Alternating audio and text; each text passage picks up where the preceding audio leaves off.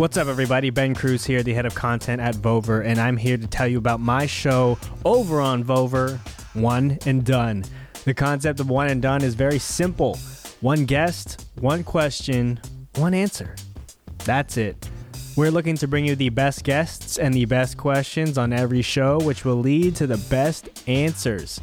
Some of my most recent guests include the creator of HBO's Entourage, Doug Ellin, one of the stars from HBO's Insecure, the always hilarious Yvonne Orji, and a Twitter legend himself, Josiah Johnson, aka King Josiah, and much more.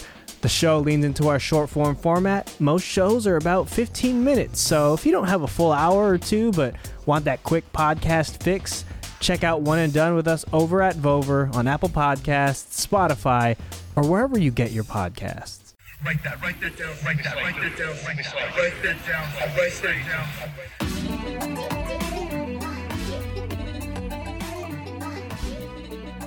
Hey, what's up? It's Justin from Fight Game Media, WrestlingObserver.com, F4WOnline.com. Today's episode of Write That Down is mainly focused on Dynamite Kid. But eh, earlier on in the show, we took a couple questions, and the first question we talked about was covering Noah, Pro Wrestling Noah, which we covered a couple weeks ago. So check that out. Um, let's just get right into the show. So, first question today comes from JD Oliva from Fight Game Media, as you know, and he's asking, he wanted to get your opinion, for me about uh, Pro Wrestling Noah as a group. What do you think? What are your thoughts on their uh, search in the late 2000s for a, a new uh, like a face star, a new face of the company? It seems like as though they've kind of struggled to get that number one guy to be in front of the company and lead the company uh, out of wherever they were. late 2000 Yeah, yeah, uh, probably because yeah 2009 you know the the unfor- uh, unfortunate this is real tragedy that you know the king misawa mitsuharu misawa died in the ring right Mm. and kobashi got cancer and he made comeback but it was never the same so he was like a running his like a very last you know very last run and Taue is older than you know either of them, and uh, he was about to retire. And yeah, uh, Akiyama actually was the, he should be the guy, but uh, by going through this top four, you know, you see, basically Jun Akiyama replaced Toshiaki Kawada in that cluster, right? Mm-hmm. So they still have four top guys. But uh, at the end of 2000, Jun Akiyama was just as beat up, huh? seems so physically. because he, Yeah. Mean, he he wasn't um you know he was wrestling, he was active, he was having big matches, and his body wasn't uh, getting any younger. Oh no! And then plus, he was always like a plus one. You know, when, when we talk about big four, in Right. America, it's uh, four pillars of heaven, right? Mhm. Yeah. Mhm. you know, Misawa, Kawada, Kobashi, and, uh, and and Taue. But he's always been the plus one, like a fifth guy. I mean, just as talented. And uh, it was not in one of those, you know, four uh, four pillars of heaven, four top guy, four big one. But uh, he was just as important every bit. And uh, at the same time, he was just as beat. And uh, at the end of 2000, y- yes, Noah needed um, a new superstar and uh, it was not like creating another four. You need one breakout superstar, huh? It You seemed know, that way, especially yeah. because there was a big shadow cast by Misawa. Mm. Oh yeah, and Kobashi was huge superstar himself too. Sure. You know, yeah. Basically, both guys are out of the know, out of the picture. And uh, next, right after them, you know, th- those four, there were two huge, two big, super talented guys in Marufuji and Kenta, but Mhm. both guys were, you know, junior heavyweight size, huh? It was a change of uh, both look and style, wrestling style, when it came down to that. yeah, so talented though, but uh, two smaller guys physically and traditionally. See, pro wrestling Noah is like a spin-off of All Japan style, huh? Mhm. Giant Baba. wrestling is big man sport traditionally. You know, Giant Baba, the Jumbo Tsuruta, the you know Dory Funk, the Terry Funk, the uh, Bruiser Brody, the Stan Hansen, the li- little bit later on, uh, Terry Gordy, Steve Williams. You know, they're all big. Oh, Vader too, big guys, huh? Mhm. and uh, it was not.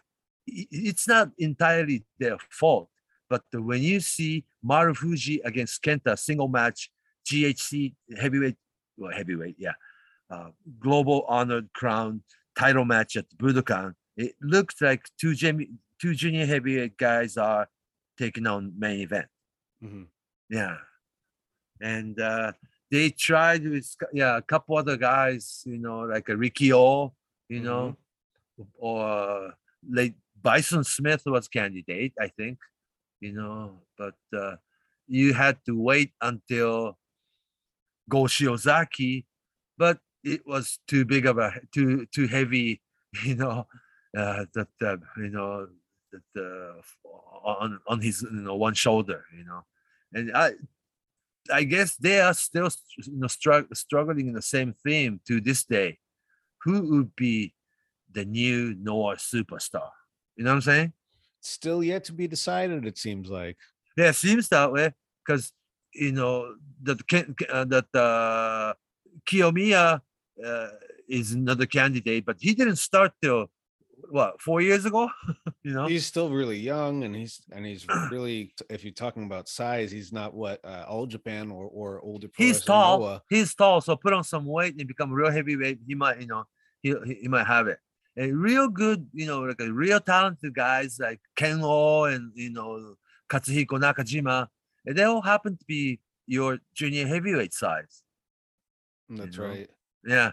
So that's the that's the same struggle there's you know that they're facing today. Yeah. I think that's And- more of a trend around the entire world of wrestling. I think if you look at all the top Smaller stars, guys that can you do know, in uh, incredible WWE, things. Yeah, like Seth Yeah. Rollins is big, but he's not that big. 210. Mhm. Yeah. He's like the 210. Bret Hart, Shawn Michaels size.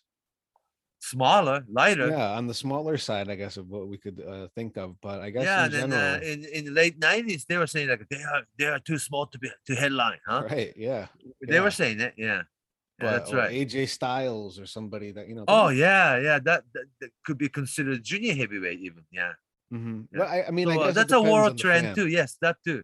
And the smaller guys can do incredible things. I mean, physically smaller guys. I mean, so Mm-hmm. so gifted as an athlete, you know. So yeah, like you said, it, it might be the trend in the entire world. Yeah. And I, I think it's going to be hard to find uh, a face for the future of the company when you have somebody like Keiji Muto or even Yeah, like yeah, like a young Keiji there. Muto kind of thing. Yeah, that is Yeah. another reason Noah, of all guys, signed Keiji Muto. You know, then Keiji Muto choose Pro Wrestling Noah to be his the place for his you know very last run, huh? But what I think uh, would be hard for Noah would be if you want a new face, a new guy, it's going to be hard to create that new guy if the old guy is still there. Well, you can beat them one by one. You know, that's what WWE would do. Well, I guess we'll have to see what happens because we'll see what their direction is going into 2022. There's it seems like a very different company than two years ago for sure. Yeah, yeah. And Uh, uh, the reality is, though, that the, you you cannot wait for this new, you know, superstar to you know come up. That uh, at the same time you have to draw as a business. That's why Pro Wrestling Noah has Keiji Muto. You have your, you know, Kazushi Sakuraba, the, you know, Masakatsu Funaki, the the the Fuji, you know, Kazuyuki Fujita, the Kendo Kashin, the superstar from yesteryears a little bit, you know, but they are in reality more famous than today's guys, huh? seems that way. Yeah, yeah. So the good mixture of talent is always good, but uh, just depends on how you do it, you know. Yeah, and I'm looking forward to seeing what they do uh, in the future because it's kind of um uh it's new territory.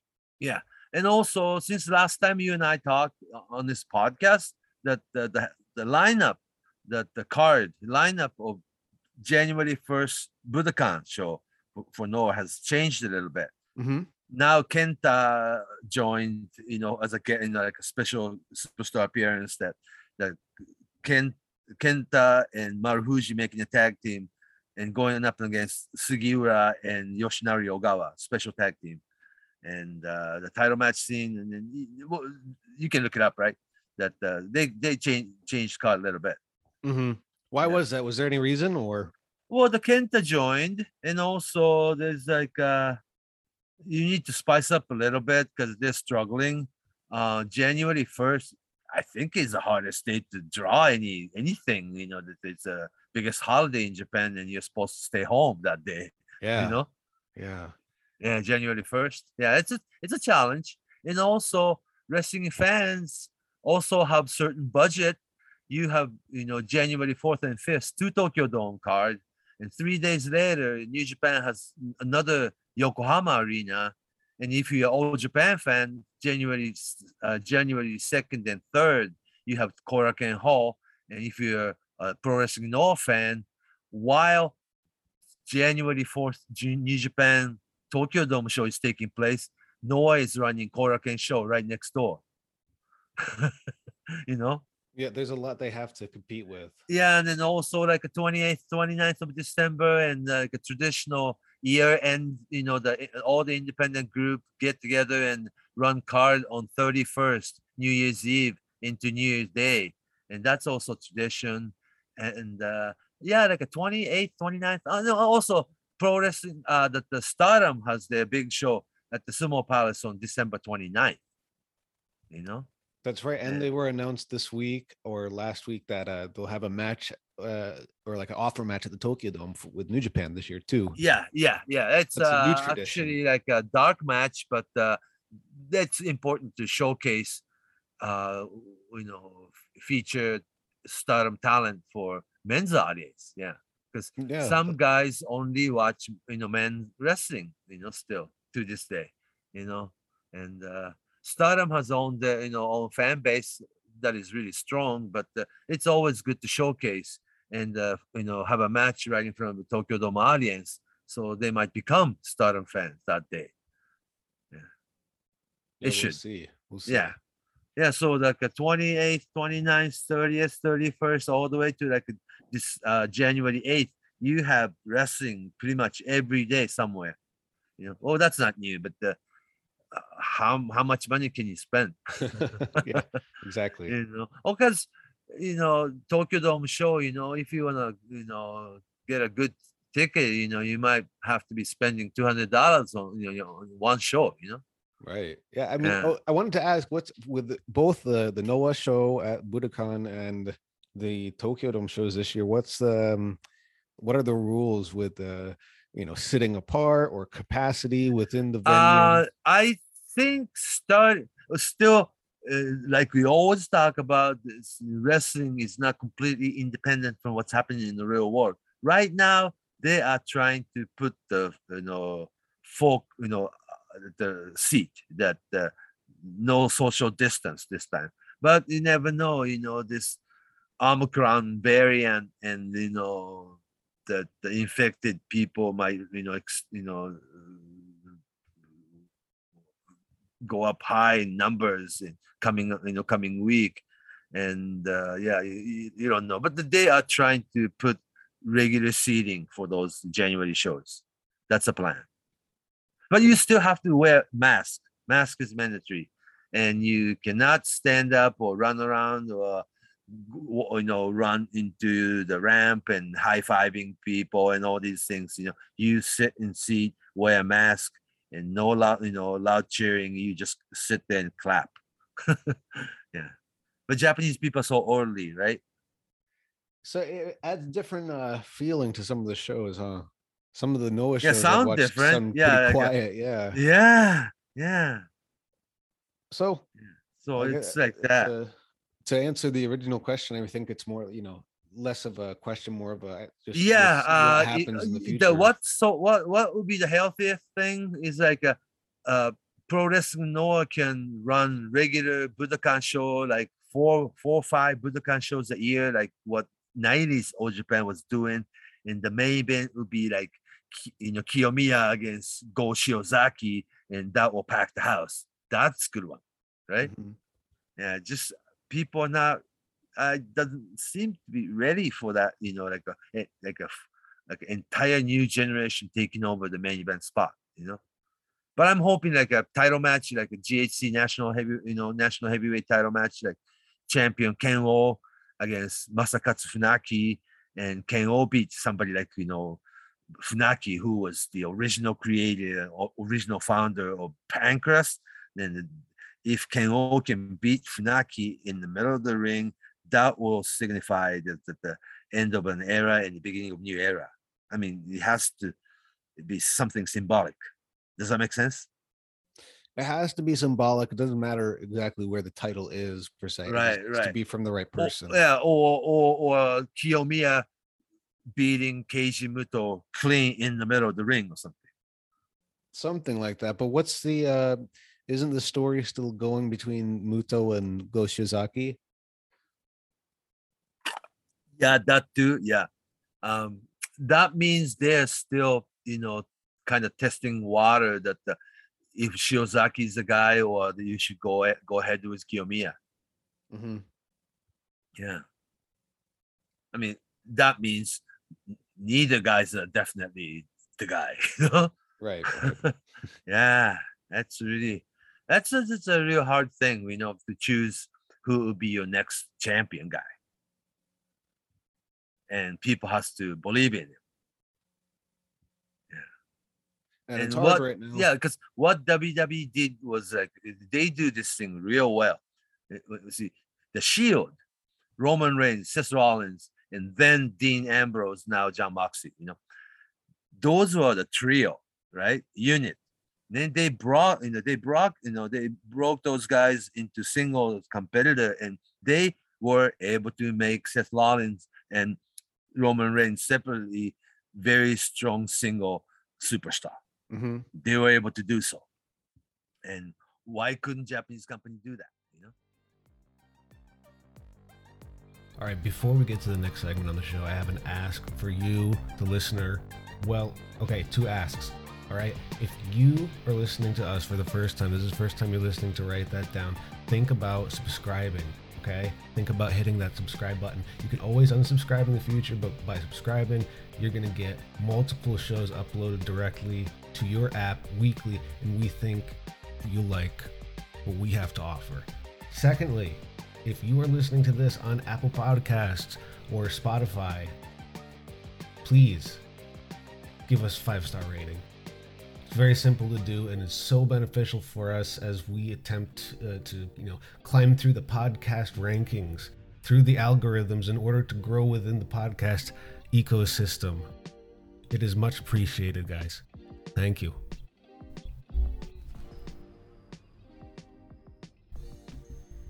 We'll have to see. Uh, I think 2022 will be a big year for Noah for sure. Yeah, or what what New Japan did with Kazuchika Okada. Okada. Yeah, that's right. Yeah, yeah. Well, I'm interested to see where he plays into uh, this pro wrestling Noah New Japan pro wrestling feud.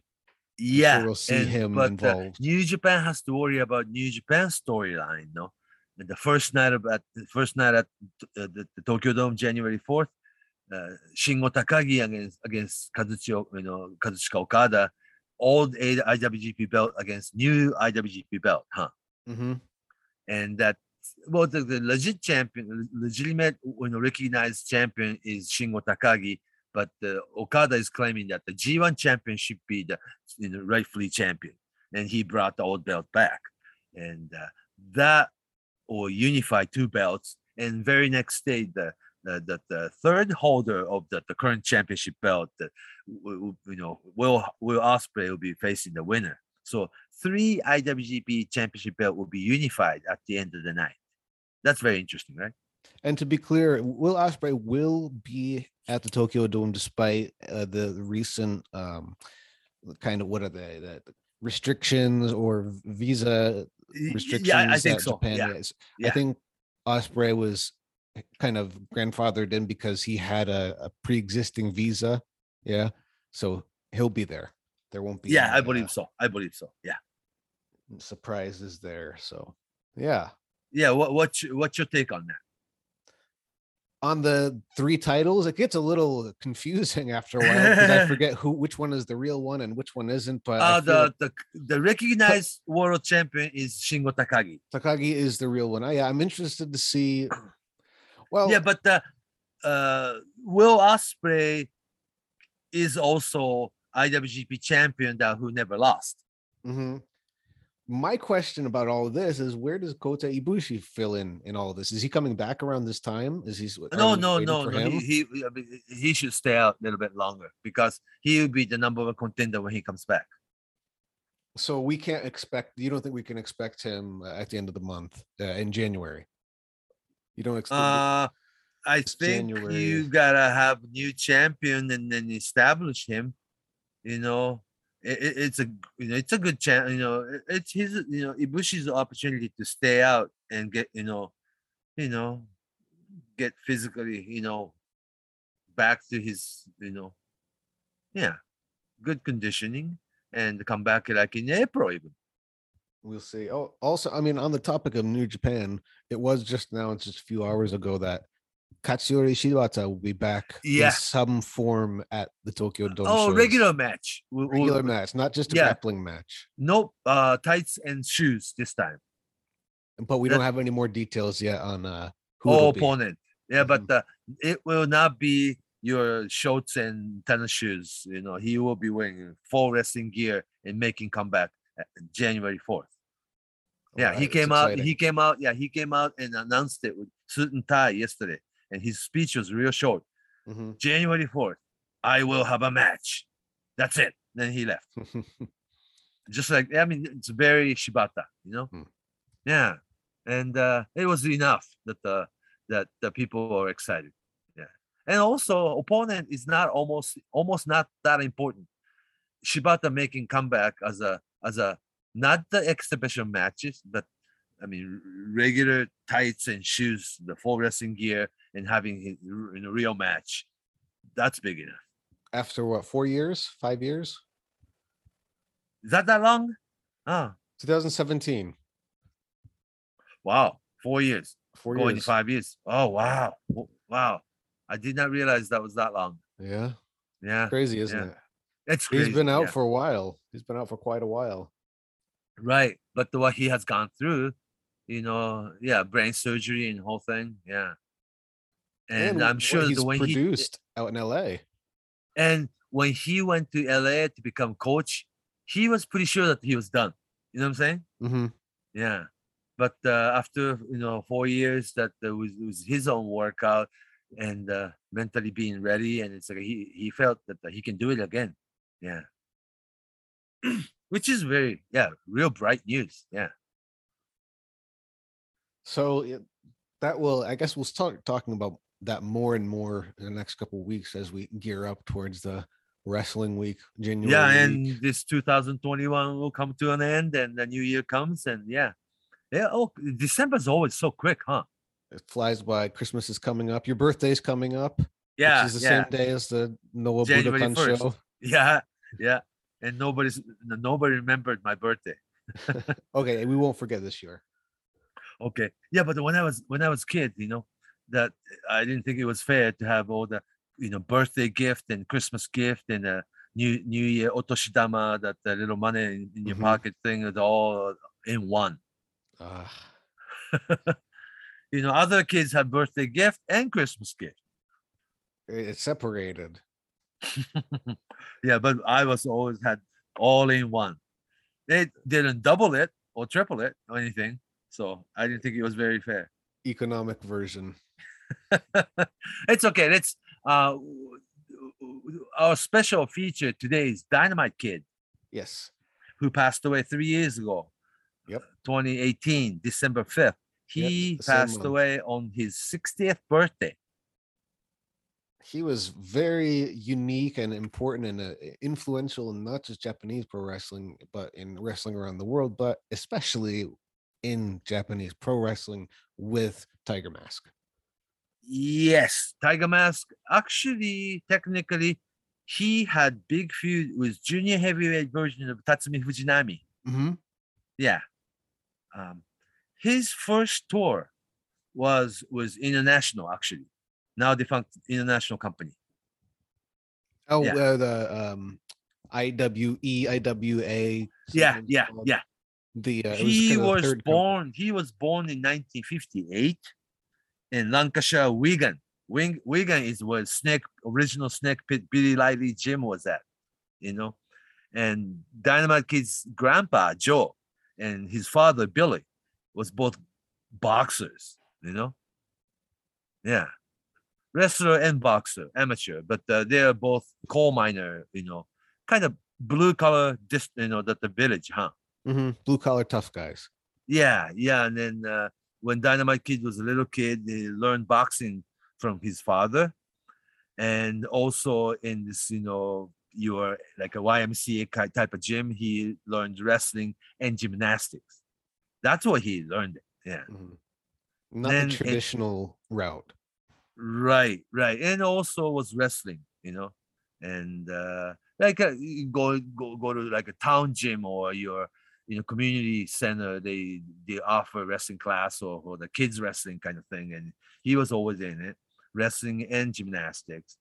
And friend of his father uh there was a wrestler ted betley Mhm. he taught him uh, professional wrestling when he was little. And there's a two theory that uh, Dy- when dynamite kid debuted if it was 1973 or 1975 you know it's like a it's hard to dig out the uh, official record right because in uh, way out in wigan in the professional wrestling show somewhere in, in in in your local gymnasium that there's no record for you know what i'm saying Right.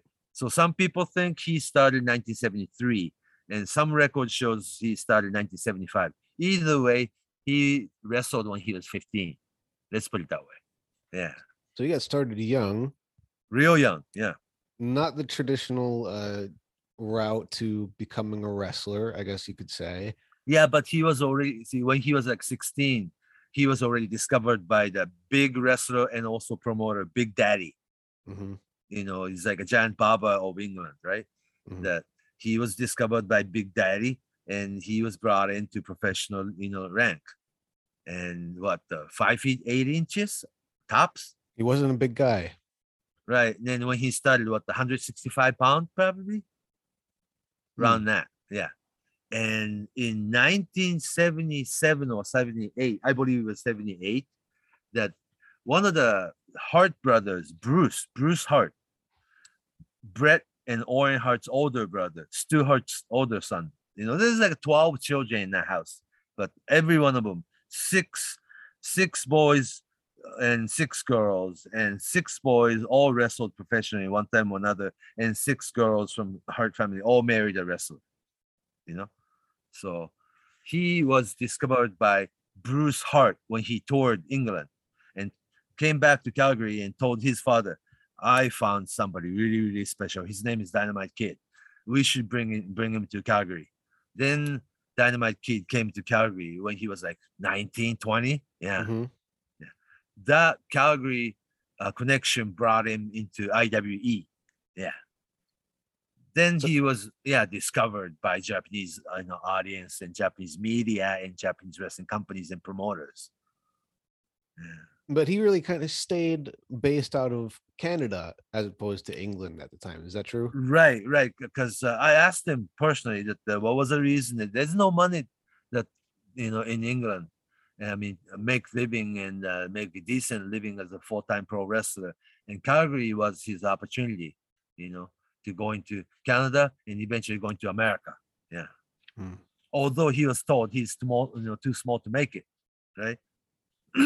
but Which is- eventually, yeah. Which, well, this is why he found uh, kind of new home or new uh, podium in Japan to show what he could do. Yeah also he also changed calgary wrestling too.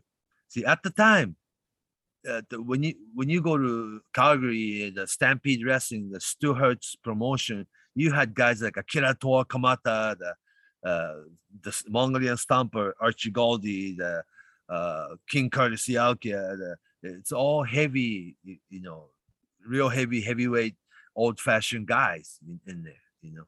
And all all these Bret, uh, the Bret Hart and his brothers happen to be more of a junior heavyweight type body, huh? Mhm. And the entire company became more like Dynamite Kid style. You know, he changed the entire company style. I mean, he was already influential when he was 20. Is that interesting?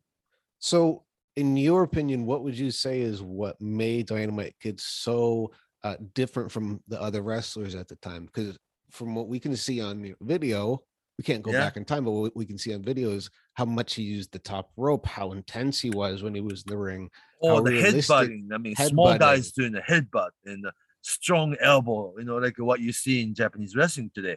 Elbows, elbows, elbows, elbows, right? He was doing it 40 years ago. Yeah. Kick. And at a different pace, oh, the speed. Oh, God. Yeah. very Right. athletic. very athletic and uh, once you you know go you know that the style of the wrestling going to that and the other guys are doing it with him that uh, the whole company's doing it you know Mhm. and became the style of calgary which was basically very similar to new japan style at the time Mhm. yeah He had a big And- influence on guys like Bret Hart. yeah and bruce hart keith hart or the guys at the time that uh, they had like young jim neidhart uh ben Bassarab, that uh, or young like uh, owen hart still in high school but they couldn't wait to jump in the ring yeah and Mhm. also junior high you know high school chris benoit in, in the front front seat you know right. yeah, yeah, like like in the ringside seat every week, Benoit was sitting there, you know. I and think he also had a, a big in, influence and inspiration to uh, both Jushin Liger and Hiroshi Hase, who both passed through Canada as well. Calgary. Yeah, yeah. Well, before that, there was a Cobra, the George Takano, the Mhm. Hiro Saito, the uh, the, the Jun- Junji Hirata before he was Super Strong Machine. The uh, all all the or he- Tokyo Hon- Joe. Uh, That's seventies. That's seventies. Mr. Hito, yeah. Mhm. That the Mr. Hito's house became like a dormitory for Jap- young Japanese wrestlers. Mhm. Yeah. Mm. Yeah. And uh it's sometimes it's really hard to, you know, for one territory to have that many Japanese wrestlers, right? Because it's no use, right? Right. So uh, all those guys like Shunji Takano, the Junji Hirata, the George Takano, the uh, Norio Honaga, the, they, they, they were like once from uh, one became the, the Native American gimmick, one became from Cambodia, then one one's from Vietnam, and uh, they- they just changed their identity, You know, it was interesting. You know, Mm. era. But then a little bit later on, Jushin Thunder Liger, Kens, young Kensuke Sasaki, and uh, Koki Kitahara, all those guys came in and stayed a length of time. Ricky Fuji, yeah. So think- Calgary, yeah, Calgary in Japan has always been kind of like a sister territory, you know, you know, in a way. Mhm. And also, what was interesting was that uh, when original Tiger Mask Satoru Sayama had uh, England run right before Tiger Mask, like in 1980 and 81, as as a Sammy Lee, right? Mhm. His opponent was young Dynamite Kid in England. So they already had matches before they had the Tiger Mask against Dynamite Kid in Japan. They had this basic uh, match in England when nobody was noticing it. Right. They got a feel well, for in each England other they were popular. In England they were popular, but uh, they had no idea, you know, it was gonna be uh, like uh, you know match of, of the era. Yeah. Well, there were quite a there were a couple. There were a couple matches because there were there was well, okay, let's actually before we get to Sayama and Dynamite Kid, you, like you mentioned earlier, there was an a, a feud before that with he and Tatsumi Fujinami. Yeah. a Uh, very different Tatsumi Fujinami than I think people might uh, think yeah, about in their head. he was intro- introduced as junior heavyweight. See, Antonio Inoki's junior heavyweight version. Like in Mhm. 1980, uh, 1978, he became WWF junior heavyweight champion at Madison Square Garden, beating Jose Estrada, and came back and brought the New York Championship belt to Japan. It was exciting time. You know, he actually brought the belt back from America. And when you when you have a championship belt from America, oh, you're gonna return it, right? Hmm. I mean, felt like it, you know, just like Giant Baba beat some NWA World Heavyweight Champion, by the end of the tour, he's returning it, right? Right. But uh, this junior heavyweight version of WWE belt stayed in Japan and became Tatsumi Fujinami's you know signature belt, and he beat every single you know junior heavyweight competitor all of um, fr- from Japan, from America, Steve Keirn, all these people, and uh, yeah, that was Fujinami's strong initial run as junior heavyweight champion, and they had Fujinami against Dynamite Kid in Calgary 1st Mhm. Then he was brought back to Japan. and uh, I think Fujinami's style was a lot more high flying, a lot more high impact style, a lot different than what but not quite like Dynamite Kid and Tiger Mask. No. Junior heavy was like a more like a victory rolls or sunset flips, and you know what I'm saying? with the fire of Inoki. Yeah, and lighter and younger. Yeah, Mhm, mhm. but real good looking guy. That was he was so popular as a junior heavyweight. Yeah, and after his matches with Fujinami, he had matches with like uh, Cobra, like you said, George Takano, but Sayama was when people started really talking and remembering. yeah. The entire three year run of original Tiger Mask, he actually had only three big rival: Dynamite Kid, Kuniaki Kobayashi, and Black Tiger. Black Tiger was a Rollerball Mark Rocco. Mhm. and those are three big opponents. And I cannot count how many times there were there were Tiger Mask against Dynamite Kid. You know, the, the Osaka version of it, Hiroshima version of it, Sumo Palace version of it, and, and just Korakuen version of it. It's just Madison Square Garden. oh that too. Yeah, yes, right, right. But they always delivered what people would expect from those two. Just so far ahead of time, right? Very much so. And if you watch it now, it doesn't look dated. No, no, not at all. And people can study that matches even to this day. Yeah. Um, and I think a lot of wrestlers pattern themselves even still o- a- o- after his style in the ring. Yeah. yeah, Same size, right. same body type. Actually, you know that the flying headbutt up off the top rope, the Dynamite Kid signature move, Mhm. it was taught by Katsuji Ad- uh, Katsuji Adachi, Mr. Hito, of, of of you know the Japanese wrestler who lived in Calgary. who Mhm. is no, no longer with us. But he was using that move before Dynamite Kid was there. But I thought that should be Dynamite Kid's move. And uh, uh, after all, that the people think it's Dynamite Kid's original. You know, nothing is kind of original, right? right. hmm hmm And uh, also, uh, you know, like a super high speed snap suplex. hmm I- It's like a regular vertical suplex, but if you do it that quick, it looks like a completely different move, huh? Yeah, nobody was doing uh, the the wrestling that was so athletic at the time. It wasn't. Uh, everything is athletic now. We see some amazing stuff on a daily basis, but back, if you look at what was going on back in yeah in 1979 1980 1981 yeah it's like wow it's like because main event guys were all tall and heavyweight and big you know heavy guys and the dynamite kid just in a completely different size you know shorter and solid but the the way he runs and the way he runs and back you know back to the you know this the, what, what you call it rope works Mhm. he runs so fast right he was more like a action hero than uh pro wrestler the traditional pro wrestler kind of came off because he was based on the character too and he did Yeah. kind of come to life in a, in a different sort of way he was very excited Right. flashy very flashy and also it changed the perception these 180 pound guys can be main event you know right yeah right. without thinking about their size all that much you're thinking about what's going on in the ring yeah yeah so it was like he really overcame all the odds and helped young uh, uh, uh, generations of wrestlers came after him that they can make it you know? Until then it's like these athletic smaller guys who wanted to be wrestler in a professional wrestler and then they'll be told you know right off the bat ah you're too small right? Right. And they say no no i'll make it. And then uh, dynamite kid really proved them wrong and uh, he opened the door to a lot of new guys much like what Liger did later on, much like Ultimo Dragon did later on, right? You know, speaking of Liger, I think if you watch any of his early matches, It's like a nuts. young Dynamite Kid. Oh yeah. my gosh, he's he's the Japanese Dynamite Kid. yeah, I guess. Yeah, yeah, The, right. the body type, the style, the same snap suplex you talked about. Just yeah, and then the diving headbutts yeah, off the top rope. Yeah, he was he was and uh, topes. Yeah, Yeah, yeah. oh, of course.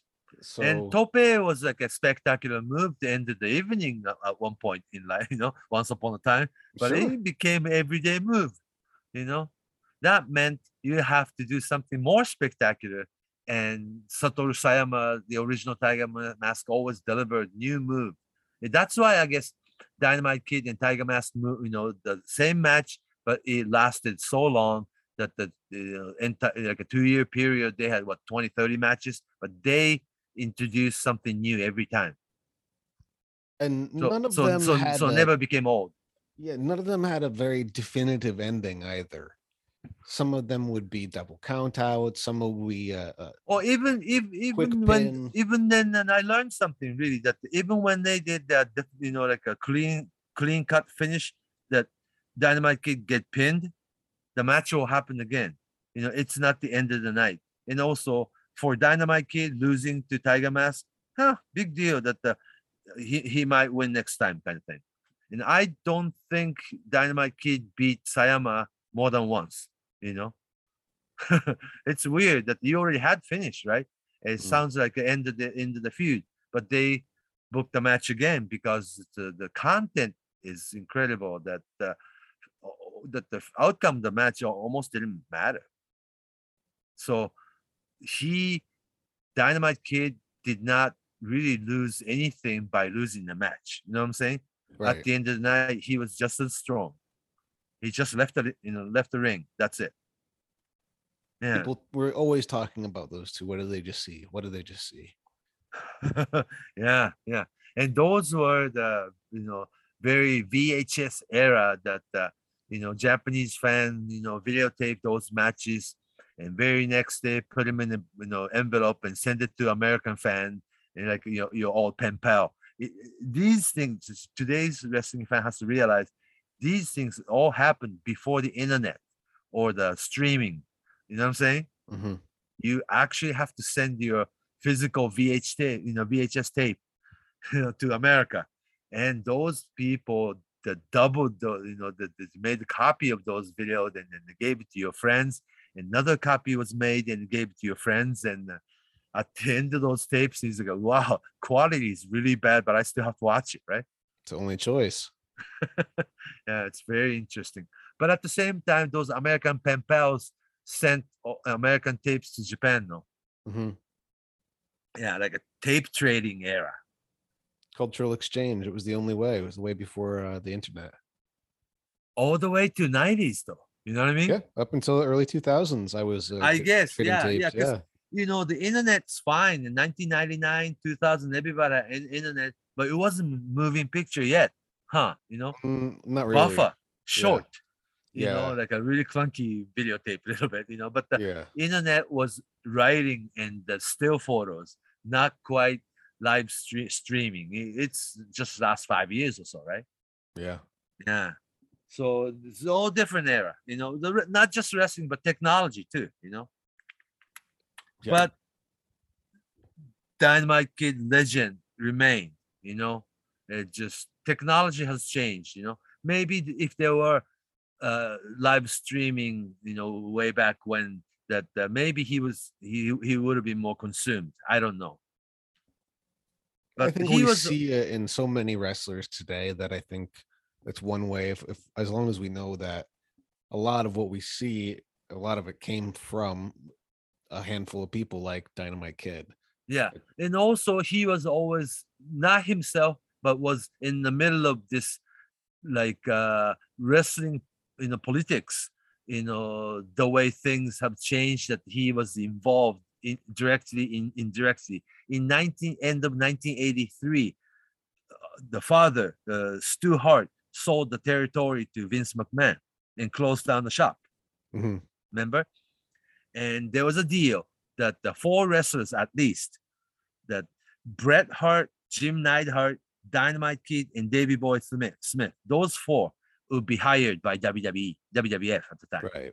Yeah, so Dynamite Kid and Davey Boy, young Bret Hart and young Jim Neidhart as as Hart Foundation, they their you know journey to the world be, you know began. You know that they became WWF superstar. So all of a sudden, this Calgary, you know, Calgary superstars, British Bulldogs, they named they weren't even British Bulldogs in in Calgary.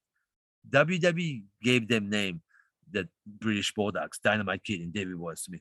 They were wrestling at the Madison Square Garden in, in 1984.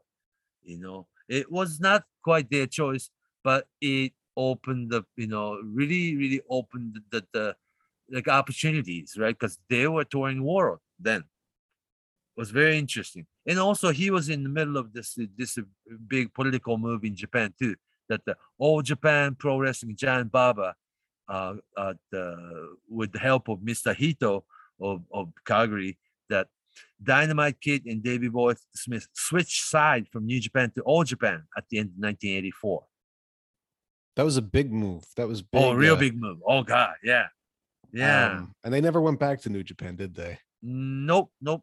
Uh, yeah, no, it became pretty much full time, and uh, see, during 1984 and 1985, that the WWE, WWF F at the time, they wrestlers, you know, some of the wrestlers' contract had the the one in the paragraph saying that the your deal with Japan is separate from WWE contract, you know.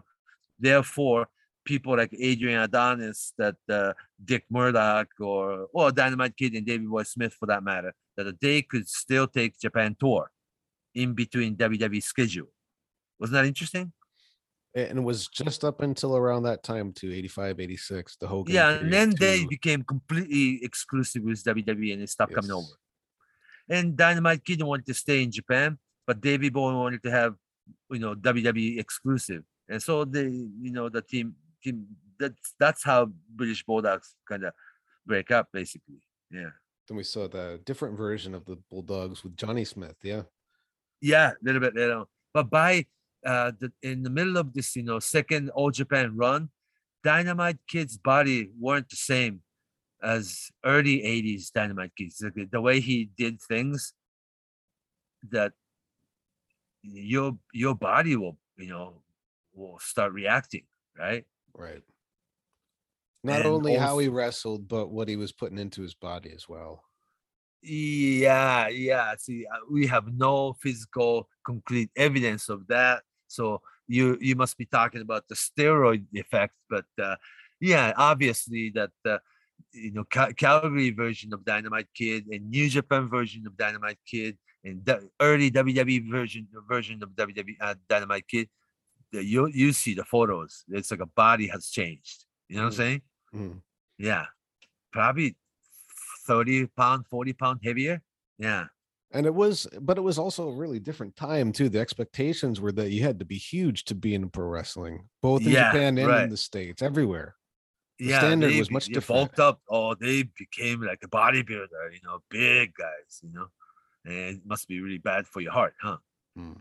Yeah. And then also he uh, he busted his hips, he busted his, you know, her- you know, like already herniated discs, and he hurt his arm that uh his she torn his biceps here and there. And yeah, the body was breaking down.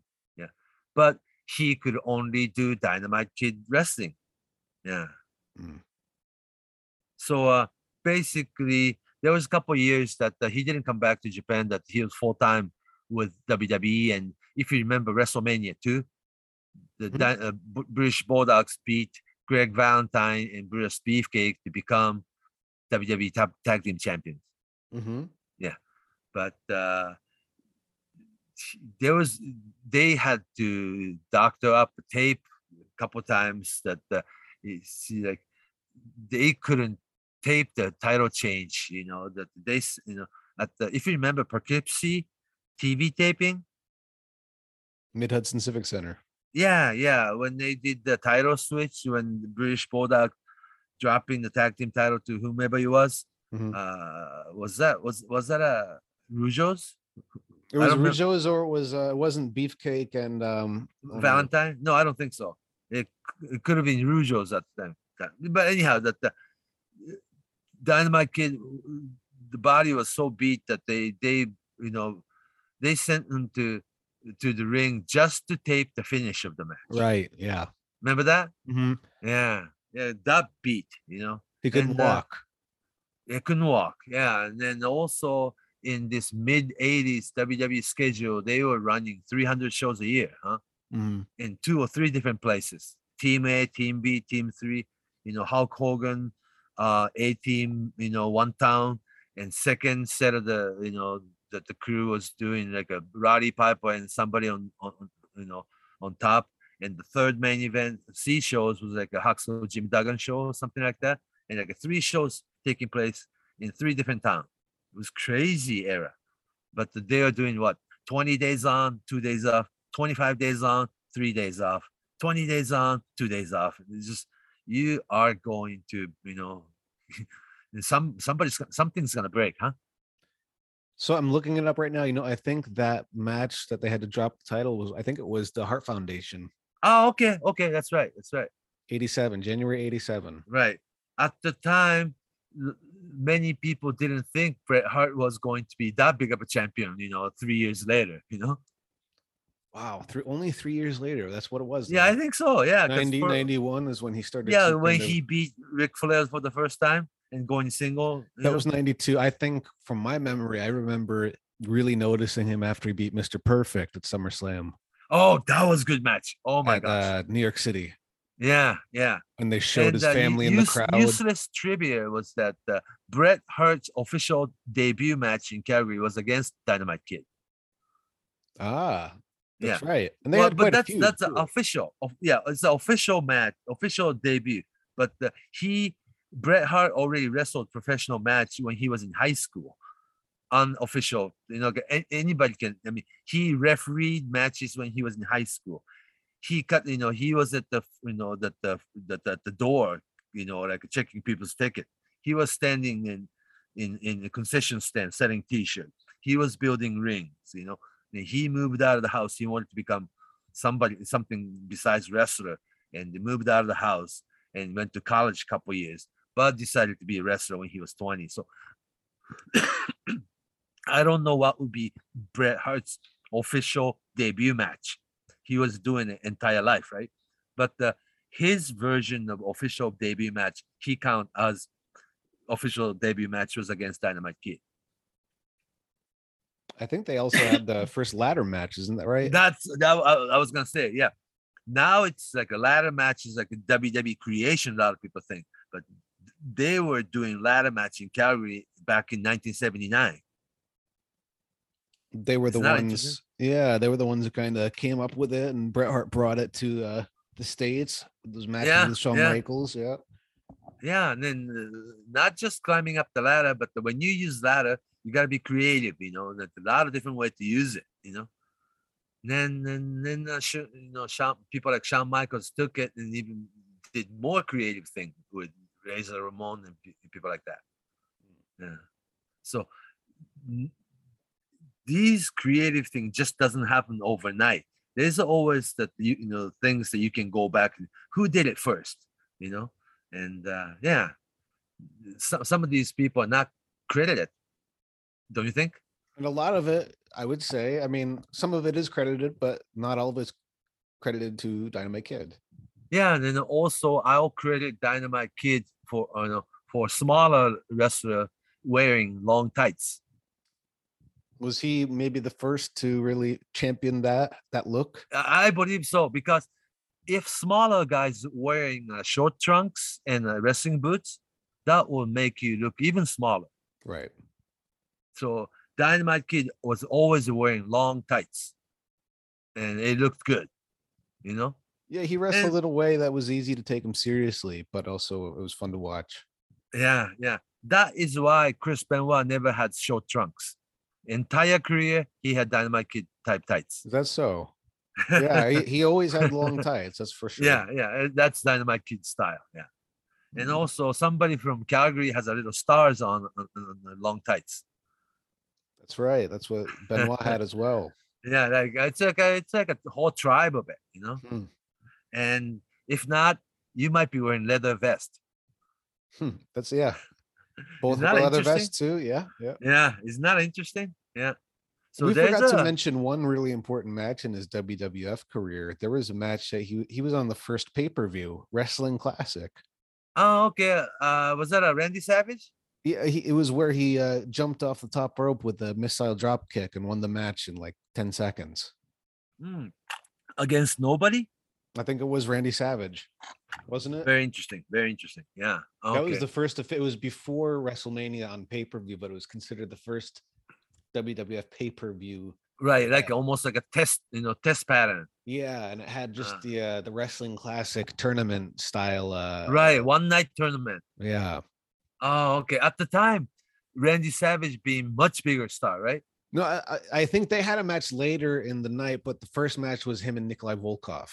Ah, So Okay. Dynamite, yeah, and then Randy Savage, uh, he beat Ivan Putski next. ah, okay. Uh, Dynamite Kid. You remember that better to- than I do. No, I'm looking at now. I'm looking at the uh, results. I'm looking at and later on, uh, Dynamite Kid had a match with Adrian Adonis, and Randy Savage uh, beat Dynamite Kid in the semifinals. But all these matches were really short. I don't. I think- know, I know, I noticed that like a five minute matches. Yeah, nothing was over ten minutes. So but it was like uh it was good thing that uh, they really showcase start showcasing dynamite in national base in a base Mhm. you know and this was before the tag team, before Mhm, he was mhm, marketed in mhm. the tag team. So, so uh, after WWE though, he he did have a, that All he, Japan. he wa- yeah went back to All japan and davy boy stayed with uh, either wwe or he went to wcw at the time then went back to wwe and wwf so the, the british bulldogs no longer and also british bulldogs davy boy smith's biggest match was summerslam against at, the, at wembley stadium so he was like already single competitor Mm. Around the same time, Dynamite Kid was back in Japan with Johnny Smith as like a, another version of uh, the, the British Bulldogs. Mhm. And Johnny Smith was very good, you know, partner to have because 80% of the match, Johnny Smith would be wrestling. because you know, Dynamite Kid uh, was wasn't in the same beat up. shape. Yeah. Yeah, right. But he'll come in and, you know, first thing he does is uh, give this super speed snap suplex and headbutt, headbutt, elbow, elbow. And not in the middle of the match, he tag in and does his signature flying headbutt, you know. So that's what people wanted to see. Yeah. So he pretty much lasted until 1991. In December of 1991. Wow, 30 years ago now, huh? He retired Crazy. when he was only 33 years old. 33 years old, though. You know what I mean? he did a I mean, to- lot in a short Today's time, wrestler, that's when your prime time begins, huh? or even after for some of Mhm, them. Yeah. mhm. See, 19, he was born in 1958. 1958, okay? Who was born in 1958? The same age group? People like Lex Luger, Sting, Kevin Nash, yeah, Scott Hall. They were same age group, but they didn't become superstar until late 90s. Isn't that interesting? They- came up differently. They didn't have to do as much of an intense athletic style as Oh, they were big people, but the same age group. Yeah. It is interesting that they are from the same class, but they didn't make it at the same times.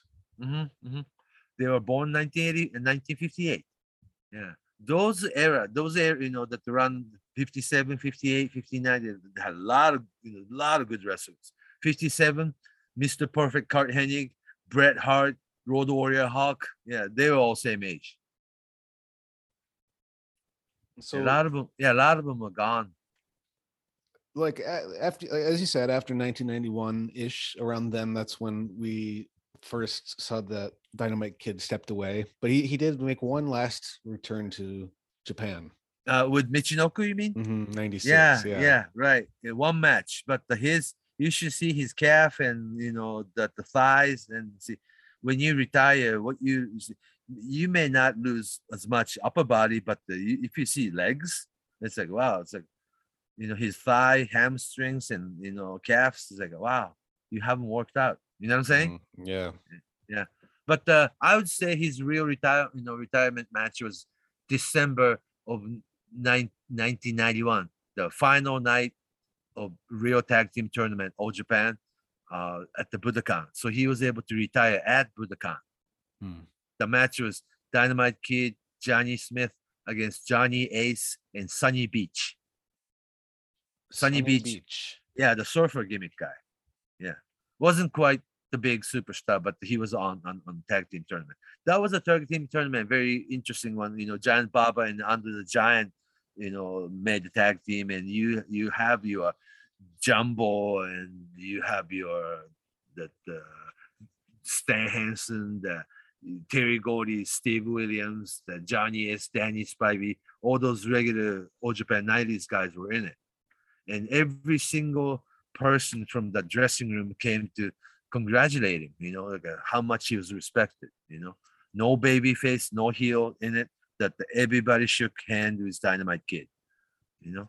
And Giant Baba too. And, and when Dynamite came to Giant Baba and said, you know, uh, he wanted to retire, you know, at, at the end of this in the end of this tour. And Baba said, wrestlers usually retire without saying it, right? That Mhm. was Baba's philosophy. And uh, Dynamite Kid insisted that uh, no, I'm, uh, he he wanted to announce that uh, this is going to be his final night, final match. Yeah, and so people will know. You know, then he he said, "I'll never come back." Hmm. At the time, his disc was already busted. You know what I'm saying? Yeah. Yeah, but uh, he carried himself and had a decent match, and uh, at the end, uh, he even did this flying headbutt off the top rope and beat Sunny Beach, and then then uh, entire Japanese locker room and American locker room came out and, and, and shook his hand. It was like a very very good retirement, you know. Yeah. Then after you know in 90s in into 2000 he was like nowhere to be found i think 91 was also the year he left calgary Mhm. Basically he he got you know he got divorced and he went back to england and after he went back to england he didn't really see any former wrestlers or never appeared in, his fan fest or you know autograph or you know you have your retired wrestlers things right all over the world that uh, fan fest you know like conventions and so yeah on. conventions and WrestleCon kind of thing you know WrestleCon kind of thing that uh, he never came out for, for Mm. those and nobody had his phone number for a long time you know and uh, and Japanese media didn't find him until like 2016 Mhm. Oh God! And then NHK, if you know what NHK is, you know that that the national, you know, television ch- you know, channel in Japan, not quite the wrestling carrying network. You know, it's a more serious, like uh, England's BBC. You know, Mm, exactly. Yeah. NHK did had a documentary on Dynamite Kid's career, and Satoru Sayama sent him video letter.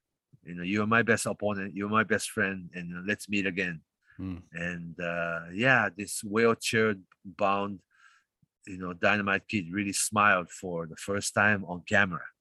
See, all these years, Dynamite Kid never once smiled. Hmm. Isn't that interesting? He was always on, on, on character. I mean, that serious. Yeah, it was a, a sad segment.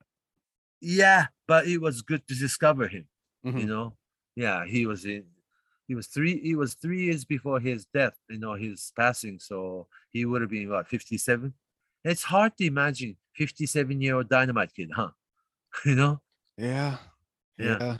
and he looked older than that you you know and he had uh you know diabetic and he had to amputate his toes and uh he was in, in this one of those what do you call it nursing home type place Yeah. and apparently he remarried another woman and she was taking care of him too and uh yeah he um but he was willing to make appearance for the final time maybe Mhm. yeah. So uh, yeah, but th- th- those are the very end of Dynamite Kid. But we should talk about his legacy and the influence he has to rest, you know, wrestling world to this day. Yeah, absolutely. Yeah. Uh, I think we see that mostly in the ring, especially.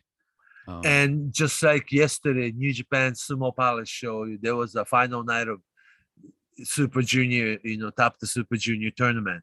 That there's a bunch of guys with Dynamite Kid size doing it. See, maybe see Hiromu Takahashi wasn't even born then, but uh, you know what I'm saying? Mm, show neither. Yeah, it was uh, the the I guess it was specifically the this this style of junior heavyweight pro wrestling that we see more in New Japan than All Japan and Noah or anything like that. I think this Right, right, right. style, high flying, hard hitting, like a Noah, a little bit, yeah, Noah, yes, A little like, bit. uh, yeah, uh, Con- Kongo unit, they're all Hmm. junior heavyweight guys. But uh, yes, junior heavyweight division and heavyweight di- divisions, because there are two divisions in New Japan. Yeah, but So- um, I think we can always uh, kind of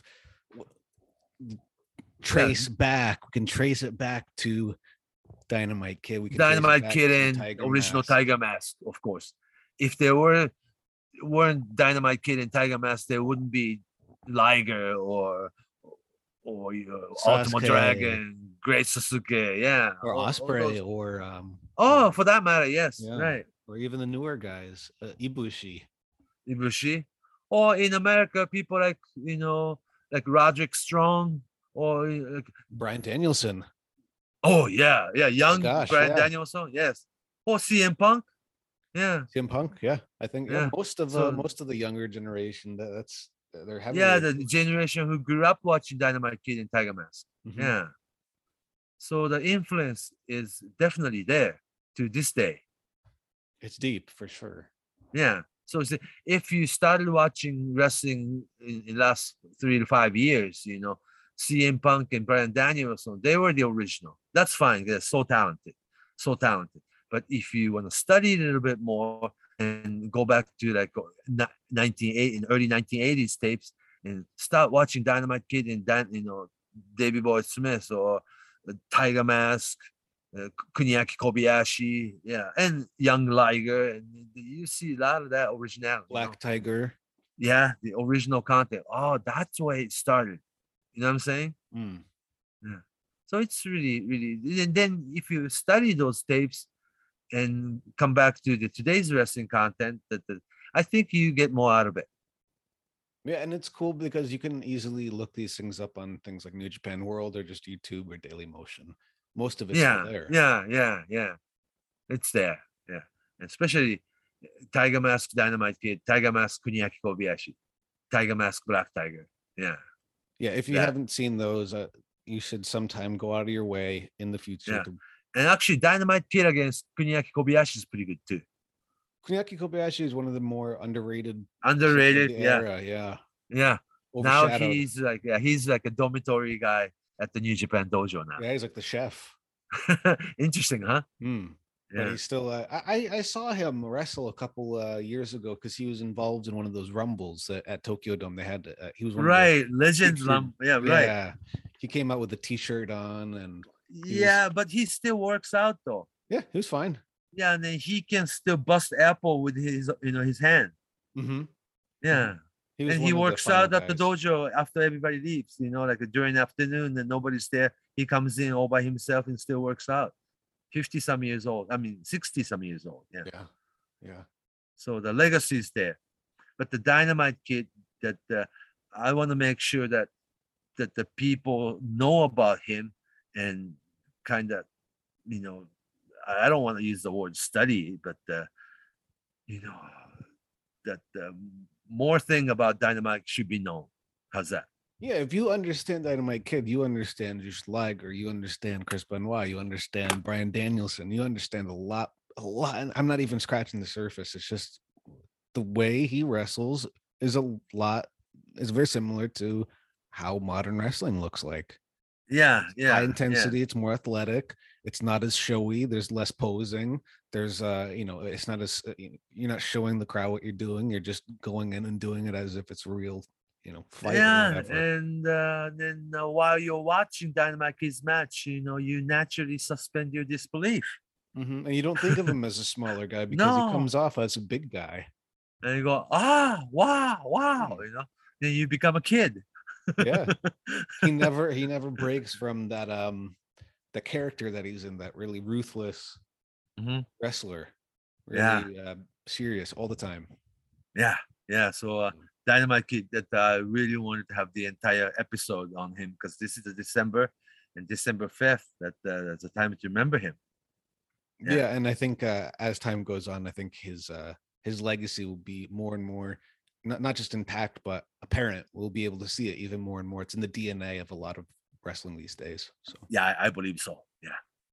All right, so let's wrap it up for today. Where can we find you, Fumi, on uh, social media? Uh, on Twitter, Fumihiko Dayo, F U M I H I K O D A Y O, Fumihiko Dayo on Twitter, or just Fumi Saito on Facebook. Actually, I have Instagram, Instagram too.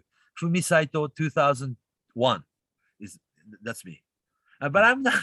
I'm not really Insta- Instagram guy. You know, I'm very comfortable with with Facebook. Older generation now, huh? On Twitter, I'm at Justin M. Knipper, K N I P P E R. If you want to get a hold of us, you can reach us those ways. You can reach us through uh, Fight Games Patreon. You can free, uh, reach us through the feed too. So, Apple, what? Apple Podcast and Spotify now. yeah, yeah, you can listen to this now. You can listen to it on any uh, way you usually get your podcast. I don't know how you're getting it now, but you can listen to it on Apple. You can listen to it on regular Spotify. You can listen to it on Downcast and Stitcher and uh, oh, okay. everything. No, nothing about it. yeah well, any way that you consume your podcast we now can uh be heard through them so Sounds don't good. yeah so on that note fumi take it away So long from Tokyo. Right there now.